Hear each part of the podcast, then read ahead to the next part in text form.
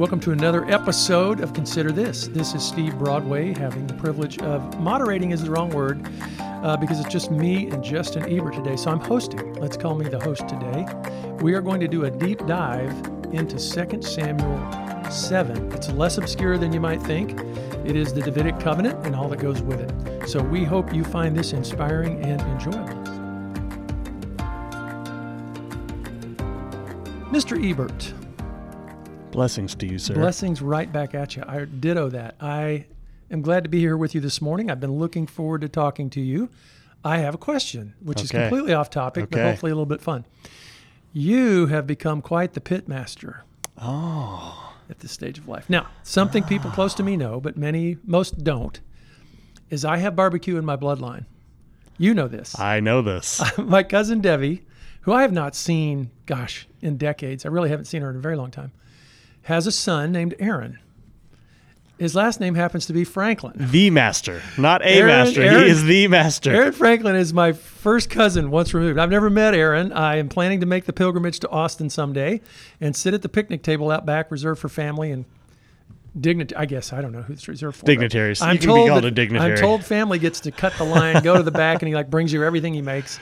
And so my dad and I want to go do that someday. Yeah. Uh, so man, we can appreciate good barbecue. But you have been smoking some awesome meat in this portion of your life, this phase of life, uh, and the church has benefited from it. You've done it for big church gatherings, you know, pulled pork, just incredible stuff.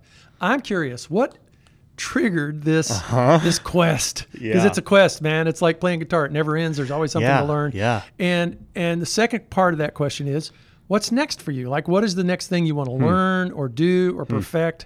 So what what led you to this amazing skill you've developed? It's interesting because I didn't go into it like trying to acquire a new skill, you know, but now that you say it like that, like, oh, yeah, there was a time I didn't have the ability to do that. And I have not mastered it, but I've gotten proficient at it, right? I think so. Well, I wouldn't call like you know. It's like I think I, I don't, I don't. I don't think I'm a, a chef. There's like a master chef can okay. take food and make a meal. You know, I, I feel like I can take recipes and make them my own. so you're a pit grasshopper. yeah, yeah, yeah, yeah. I feel like I've got a lot to learn. I feel like I've got a lot to learn. Um, honestly, COVID, Okay, COVID, okay. COVID is what started this. So COVID started so many. I know, I know. So when I was a kid, I liked going hunting with my grandpa and my dad, and so I've always enjoyed doing that. Just didn't have time, kind of in my middle years. And then COVID happened. Is like, well, I can't be inside anymore, or I'm going to go crazy. So I'm mm-hmm. going to go outside. So started hunting a lot with Kyle and Ryan, and my thought was, man, if I'm going to spend all the time outside hunting animals, I've got to be able to cook it in a way that my family will Yeah, enjoy it, right. so that they're not just They're frustrated going hunting. every time I Yeah. go out, you know, when I come back, it's like, oh, cool, Dad's gonna cook some Yeah, good. So love that. led me to getting a smoker. My first smoker was a Webby, Weber Smoky Mountain, and it's just kind of this little bullet smoker. And so. I learned, kind of cut my teeth on that. It was a great first smoker, and then started getting introduced to offset smokers and to kind of all the different options there were out there. Uh, the church. Uh, Brother Franklin, not oh. your Franklin. No, this is a Franklin. this is a different Franklin, is a welder at our church and built this amazing offset smoker many years ago. that would be like a thirty thousand dollar smoker or something. At now, right? least it's incredible. a custom build, all It's of our incredible. logos on it, all these cool designs on it, and I s- started cooking on that a little bit, and yeah, we've done we've cooked for over 500 people on that know, thing, I and know, it's amazing. um, yeah, it, it has been a fun journey. And you know what's next? I've thought about ways to use that skill that I've acquired to help like raise money for mission trips and stuff like that. Yeah, you know, yeah. you guys do the Richmond Road Band Yes, thing and it fact, works great. playing, yeah, yeah. to help fund your your guys' service in Poland. I feel like that'd be something I could do that people, you know, would pay money to eat food that they like. That's what we do all the time anyway, Oh, right? yeah. And might be able to kind of manage that into a lot of the mission trips that I'm going to be leading now in my new role at the church. yes, so you are the newly minted outreach Yeah, and missions yeah. uh, minister. the Yes. meat ministry is not an official title, but it has been dubbed a few times. I look forward to it. Yes, I will pay money for that. Oh, so many other questions, but uh, I think we'd best get to the topic because we could talk ad infinitum about so many fun things. Um, so you, I, I, I hesitate to even call it pinch hit. Uh, man, you did a great job. Uh, on fairly short notice, you signed up to preach Sunday, and and we're as you know we're going as you well know we're going through the story of the Bible, um, and so it was the it was Second Samuel seven, and I think if you ask the average Christian like what are the major texts in the Old Testament, the average Christian probably wouldn't think Hmm. of Second Samuel seven. I, I, at least I don't think so. Speculating, but wow, it turns out to be a really key thing. So uh, as we do the deep dive into that, um, it's really helpful to know kind of the original context and, and all of that. Mhm. Yeah. Give us that kind of set the stage for um, this this all happening. Yeah, yeah, yeah. So, you know, long, long time ago when God made Adam and Eve, one of some of the things that he told them to do were to, to rule over the other created things, to subdue, to have some level of authority, take his authority and and be his representatives, his rulers, his little rulers on the earth. Right. And so we kind of see that theme there. In Genesis 3:15, we see this promise of an offspring of Eve going to come and s- smash the head of this snake. To Abraham, he makes and to Sarah, actually at the point in which he, God is going to change their name to, to from Abram to Abraham, from Sarai to Sarah. He promises that kings will come from your mm-hmm. line. He says the same thing to Jacob. Kings will come from you. Then he says to Judah, kings will come from you're you're going to be the the ruling will never leave your line. And so we have all these hints of some kind of authority, some kind of leadership, some kind of kings coming from these lines. And then in that vein, we have 2 Samuel 7. And so, you know, Samuel is the story of the transition of leadership from the judges to the kings, Yep. and Samuel's own sons aren't fit to lead. Uh, which makes sense that they would want some kind of other leaders other than his sons. But the big jump that the Israelites make is they look around at the other nations and say, "We want to be like them," which is the exact opposite of what they were supposed to do. Right? they were Probably not a supposed to be set Yep, apart. They were supposed to be right. holy, unique, Yep. and God was going to be the one that was leading because he that's what He's done. He's gone before them. He's fought for them. He's judged over them. Um, and he's always provided the you know human leaders necessary to to do that. But instead of trusting God, instead of um, walking in faithfulness to Him as their ruler, as their king, they look around the other nations. We want someone like them, and so God kind of I don't know. There's humor in the Bible. I think God gives them over to what they want and says, "Okay, you want a king." you go pick yourself a king. And they look around and they see this really tall guy who looks like he could beat up some Philistines, and they choose him. And at his coronation, they they they're ready to announce him, and he's hiding. I don't know if you knew that part, but he's hiding in fear. I vaguely yeah. remember, Yeah, yes. he's hiding, and they have to go ask the Lord, like, where is this guy? You know, and he they finally they he's hiding in the supplies, and they get him. Um, turns out he he's not a man after God's own heart. He's he continually rejects uh, the commands of God, the clear expectations of God. God removes his blessing from him and says, "I'm going to establish my kingdom through someone who is a man after my own heart." And then in comes the son of Jesse, the son of Obed, the son of Boaz, okay, the great grandson of a lady named Ruth, who we had just read about. Yeah, a right? Moabite woman um, who had just come in the in the book before. And he's the youngest son of Jesse. He's just a shepherd boy. Uh, and so God's trying to say, don't look at outward appearance. I look at the heart. And this is a man who is, is after me, who represents me pretty well. And what we see from David in his life is that he's not perfect.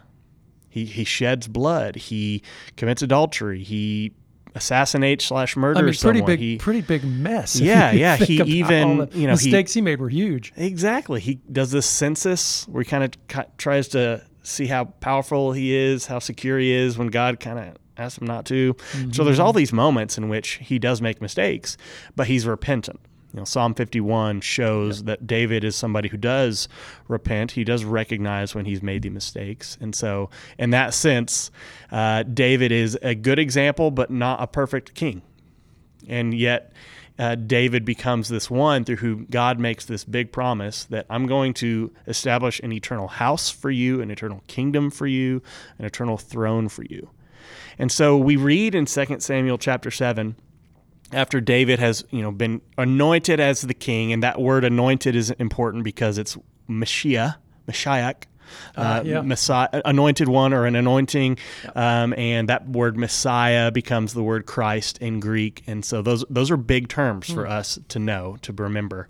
And after he's finally anointed as king over all of Israel, he has peace on all his borders. He has this palace made for him in Jerusalem, the city of David, Zion, and he's looking around and he thinks, man how, how do I get to live in this awesome palace, this awesome place? And God in his ark, the place he's chosen to dwell, is living in a tent. How is that okay?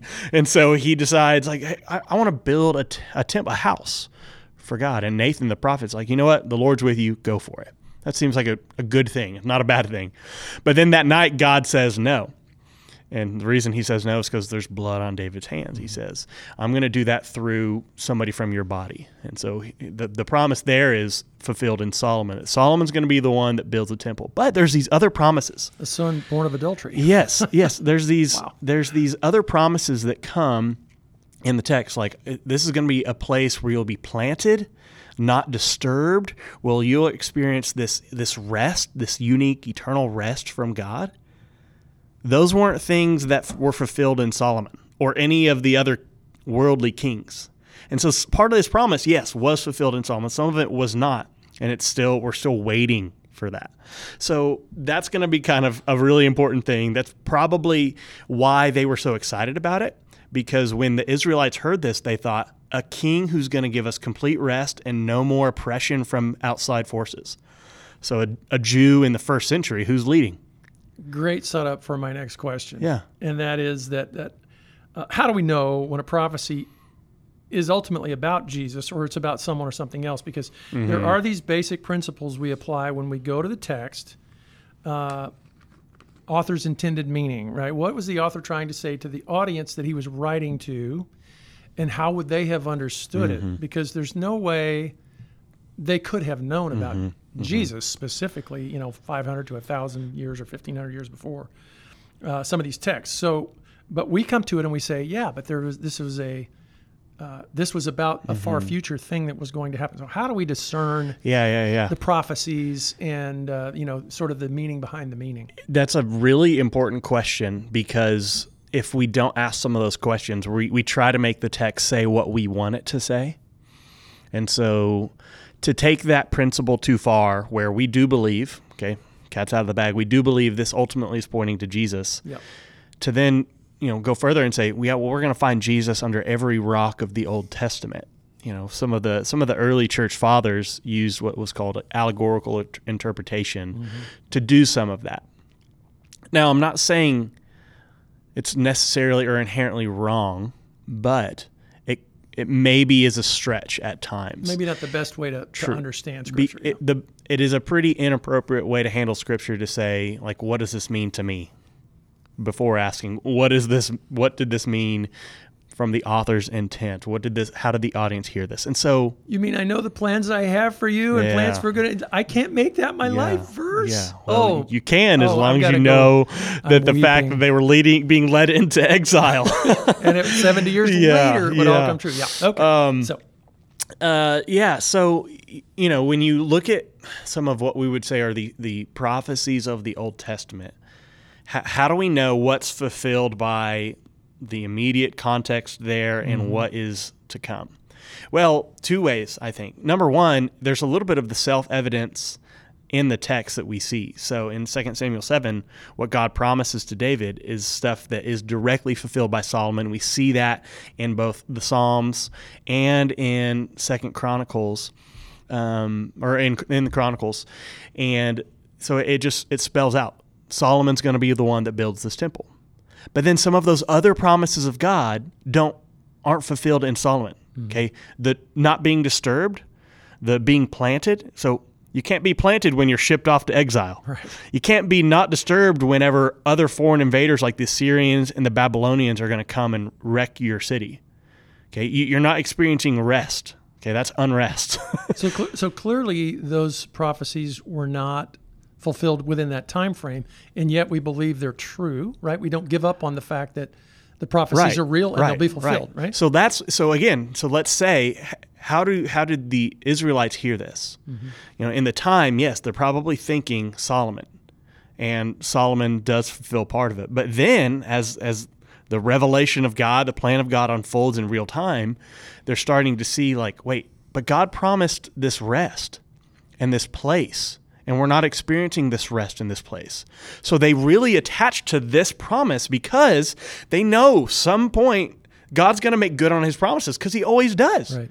He always makes good on his promises. And so he the, the reason this is such an attractive text is the Assyrians are in charge and we know this isn't right. The Babylonians are in charge and we know this isn't right. The Romans are in charge and we know this isn't right. Mm-hmm. God is going to send a king, an anointed one, a Messiah, a Christ, and he's going to deliver us. And that is why this becomes so attractive. And that king, that Messiah, is going to usher in his kingdom. And that kingdom is going to place be a place of rest.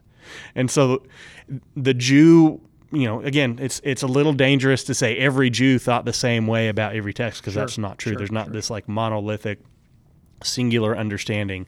But it does seem, as we read intertestamental literature, as we read the literature of the New Testament, and you know people like Josephus from outside of the Scriptures, there was a general thought. Everyone an, had a thought yeah. of the Messiah, even if they didn't yeah. agree. Everyone had a thought and knew what those general expectations may have been. Well, and when Jesus came on the scene, I mean, correct me if I'm wrong. It, it seems like there was an expectation of those who were following him that this would be a overthrow the Romans kind of a thing. Yes. Right. And again, and so, but that you can see how they got there. Yes. Right. Well, God said He's going to send an anointed who's going to come and give us this rest and this place. Mm-hmm. And so. Romans can't be in charge if that's going to happen. Which now leads us to why the Jesus was so confusing to them. Yeah. He didn't come to do do exact do exactly how they thought it was going to be done and when it was going to be done. Because the fact is, Jesus comes and he says, I'm going to preach the good. This is how Mark starts his gospel. I, am going to preach the good news of God. The kingdom has come near to you. Repent and believe the good news. Man, you're just setting me up with, with softballs here because my next question is about the kingdom. Hmm. The kingdom of God, I think, is not well understood. I don't know how well taught hmm. it's been mm-hmm. uh, in the church at large. Um, you know, I think a lot of us think that's something that's going to come. Uh, but parts of it are here now. There's kind of this mm. idea of the now and not yet. You know, there's a tension yes. between some things are kind of here, like the Holy Spirit's come, and we have some of that. But man, clearly things are still badly broken. Uh, it's not completely fulfilled. So, man, are we are we living in the kingdom of God? Mm-hmm. Are we? Is it some future thing? Yep. How do we? How should we properly think about the kingdom of God as we're living now? Mm-hmm. And what would be the proper expectations? I guess I don't know. So we let we let the the word of God speak on its own terms to the very best of our ability. So the other going back to our last thing, the other way we can know that 2 Samuel 7 isn't just about Solomon but find its ultimate fulfillment in Jesus is because the Bible actually tells us. The reason Matthew Looking 1 back from, yeah. the, from the Gospels. Yes. Yeah. So, you know, let Scripture help interpret Scripture. Right. Um, Matthew chapter 1, verse 1. Who is this? This is Jesus, Christ, which means anointed, which is the Greek for the Messiah. Right. And then who is he is the son of? The son of son of David. Son of David. Okay, that's a very like Matthew's very trying to make very clear yeah, yeah. this is him yeah. and son of Abraham. And then he goes through this genealogy which, you know, forgive me Lord for skipping that for so many years to tell this story of this lineage that this is the one, this the son of Adam and Eve. He's the one of son of Abraham and Sarah. He's the son of Jacob. He's the son of Judah. He's the son of Ruth and Boaz and of Jesse. And he's the one who has come in David's line to fulfill all these promises God has made in the past. And genealogy is a huge thing for mm-hmm. Jewish people. It's mm-hmm. how you mm-hmm. prove right that you're right. actually a Jew, etc. Right. So it's right. I don't know that we com- we can't quite comprehend that as non-Jews, but and and he ends that genealogy saying this is the timeline, the, the heritage of the Messiah. Mm-hmm. And Luke, when the angel comes to Mary, he makes very clear this is the one to, to take up David's throne. This is him, the Prince of Peace, mighty counselor. This is him, the one we've been waiting for, the one that's promised. Mark does the exact same thing, starts off with this is Jesus, the Christ, the Son. Um, and so all, all, the gospel writers are trying to take us back to these old promises. And so now we ask the question of so did Jesus bring the kingdom of God or not? If he's this king, did he bring the kingdom of God or not? Or is this just something he's going to do later? And you already kind of said it. And my, my understanding is the answer is yes. yes, and yeah. yes, yes it's, to both. It's yeah. it's it is a bit of the already and not yet. It, I, here's I think one of the best, most helpful things I learned as I was studying the, the concept of baptism a couple of years ago. Uh, why did Jesus get baptized?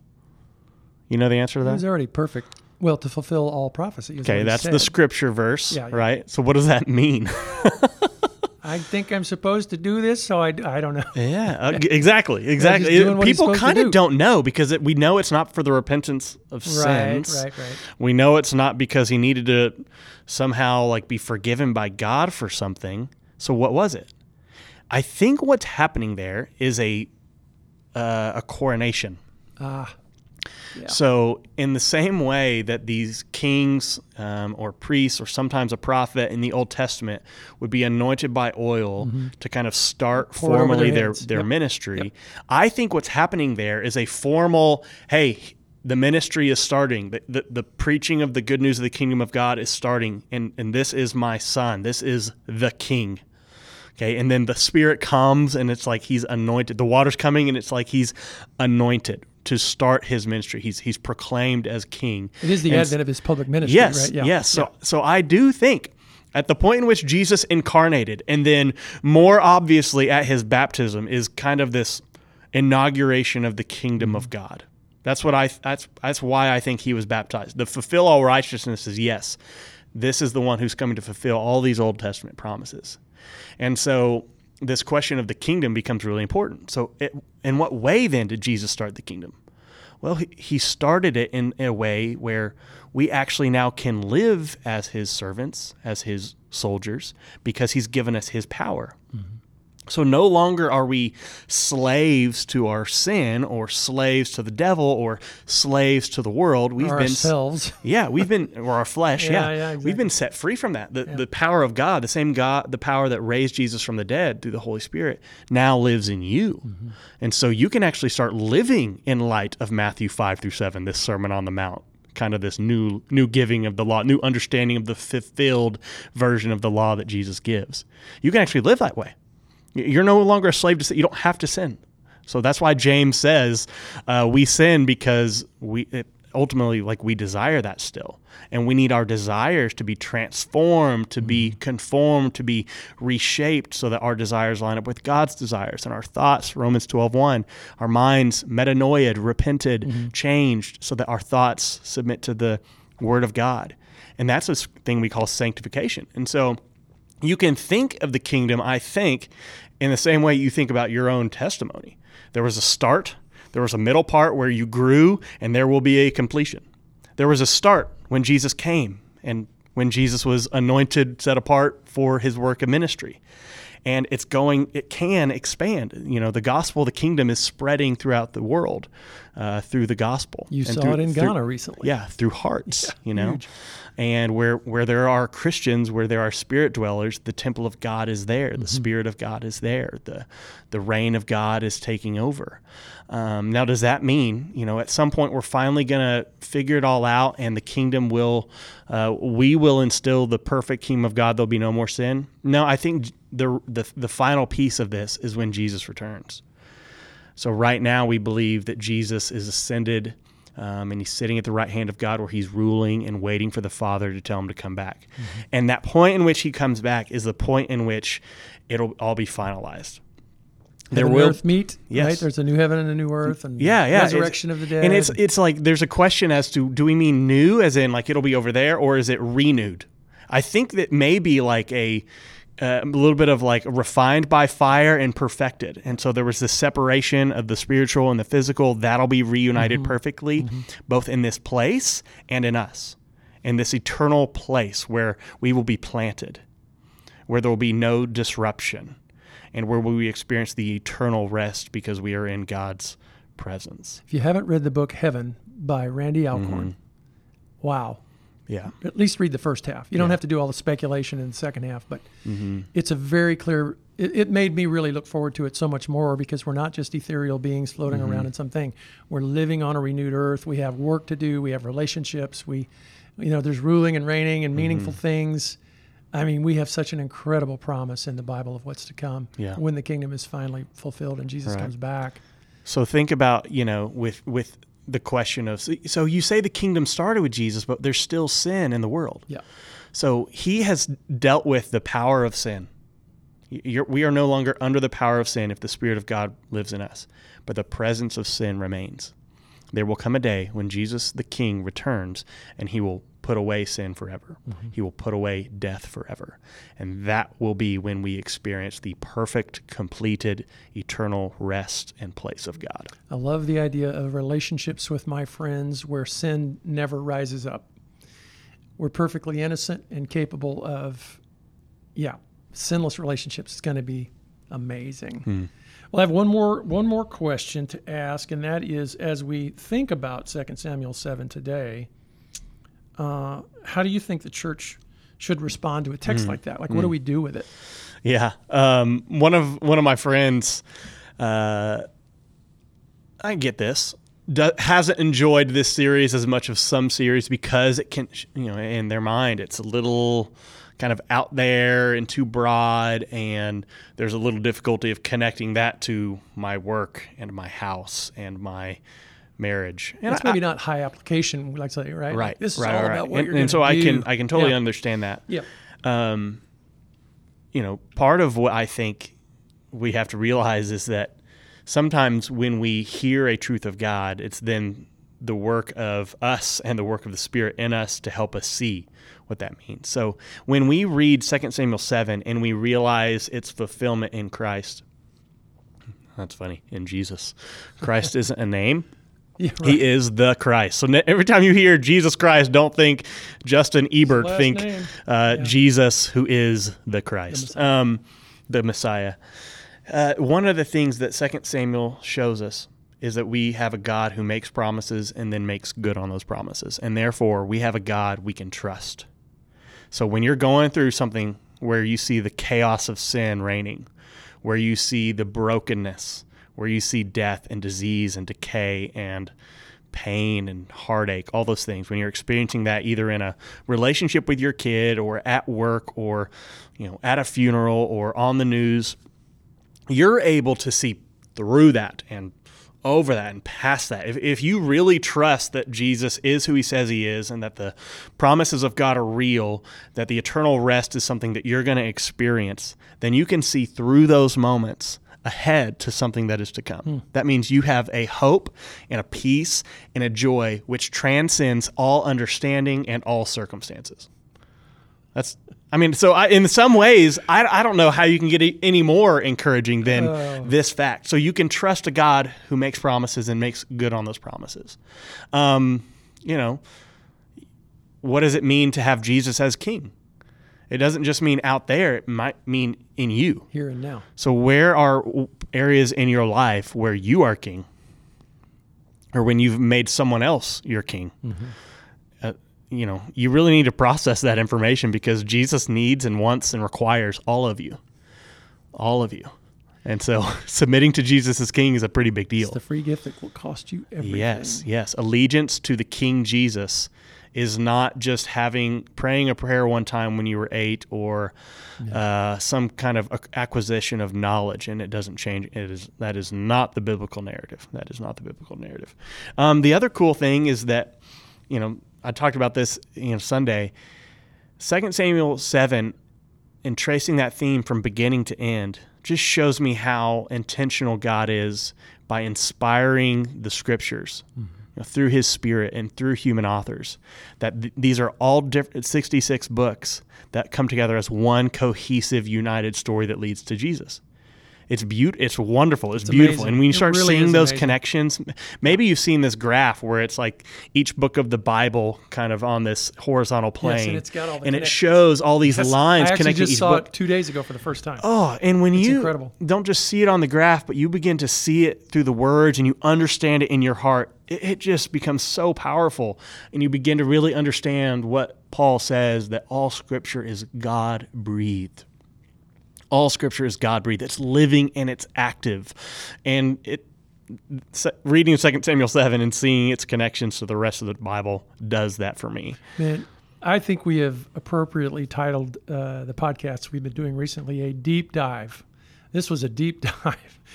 The beauty and the joy and the the holisticness of all of it is just incredible. Just incredible. Uh, any, any last thoughts you want to add before we? No, Close the no. I mean, as always, if you guys have um, any thoughts, questions, feedback, Yeah, we'd love to hear it. So reach out to us. So one last thing, I bought my first smoker. I'm going to bring this down Mm. What'd to you very mundane. I What'd bought a buy? Pit Boss Okay. okay. 850 Pro. Little pellet grill, little pellet It was- smoker. It was pre-assembled and delivered immaculately, Mm-hmm. but not a conception. And uh, I have smoked things on it. Mm-hmm. I am not even a grasshopper yet, Mm. uh, but I'm I am enjoying the fruit of my labors. Yes.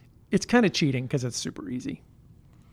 it's a great uh, intro. I, it's a great intro smoker. So thank you, Pit Boss, for that. Yes. Way to go, Pit Thank Boss. you all for listening. Uh, man, we hope you love the scriptures and love Jesus and that this helps you do it more.